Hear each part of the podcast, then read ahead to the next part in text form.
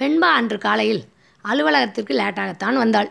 ஆனால் எந்த பரபரப்புமின்றி நிதானமாக சிரித்த முகத்தோடு அவள் வேலை செய்து கொண்டிருந்ததை பார்க்கும்பொழுது பிரச்சனை எதுவும் இருக்காது.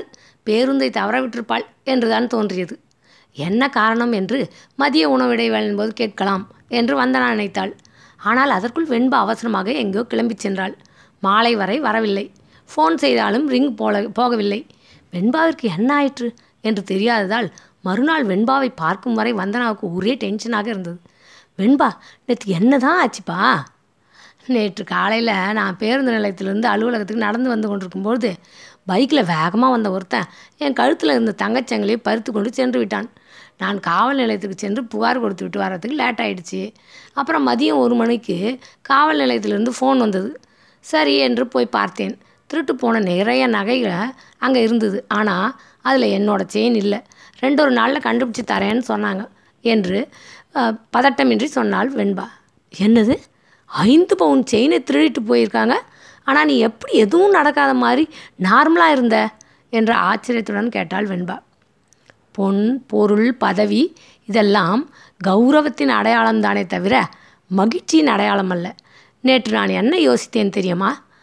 ஒன்று அந்த நகை தொலைந்ததற்கு சிறிது வருத்தப்பட்டேன் என்பது உண்மைதான். ஆனால் வேதனைப்படவில்லை. வருத்தம் என்பது நம் மகிழ்ச்சியை குலைக்காது. ஆனால் வேதனை என்பது நமது மகிழ்ச்சியை மட்டுமல்லாமல் நம் மன அமைதியையும் குலைத்துவிடும். இரண்டு இந்த நகை நாம் உழைத்து வாங்கியது. மறுபடியும் இதே போன்ற ஒரு நகையை நம்மால் வாங்க முடியும். ஆனால் தொலைந்ததையே நினைத்து வருந்தி உடலையும் மனதையும் கெடுத்து கொண்டால் அதனால் இழந்து போகும் ஆரோக்கியத்தை மீண்டும் பெறுவது கடினமல்லவா? மூன்று. எனது இழப்பையோ வருத்தத்தையோ பிறரிடம் திணிப்பதில் எனக்கு எப்பொழுதுமே உடன்பாடில்லை. மாறாக எனது தைரியத்தையும் இழப்பை ஏற்கும் பக்குவத்தையும் மட்டுமே பிறருக்கு வெளிப்படுத்த வேண்டும் என நான் என்கு எண்ணுகின்றேன். நான்கு. போச்சே போச்சே என்று நீயும் போனதை எண்ணி கலங்காதே. வருமே வருமே என்று நம்பி வாழ்வை நகர்த்த மறவாதே. போச்சே போச்சே என்று நீயும் போனதை எண்ணி கலங்காதே. வருமே வருமே என்று நம்பி வாழ்வை நகர்த்த மறவாதே.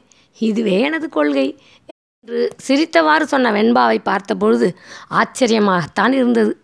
இதன் பிறகு நடந்ததை நாளை சொல்கிறேன். தினமும் இரவு எட்டரை மணிக்கு பேசுபொருள் நீ எனக்கு என்ற தொடர் பதிவிடப்படும். முதலிலிருந்து கேட்க நினைப்பவர்கள் கீழே அதற்கான லிங்க் தரப்பட்டுள்ளது. கலாவல்லி அருள்.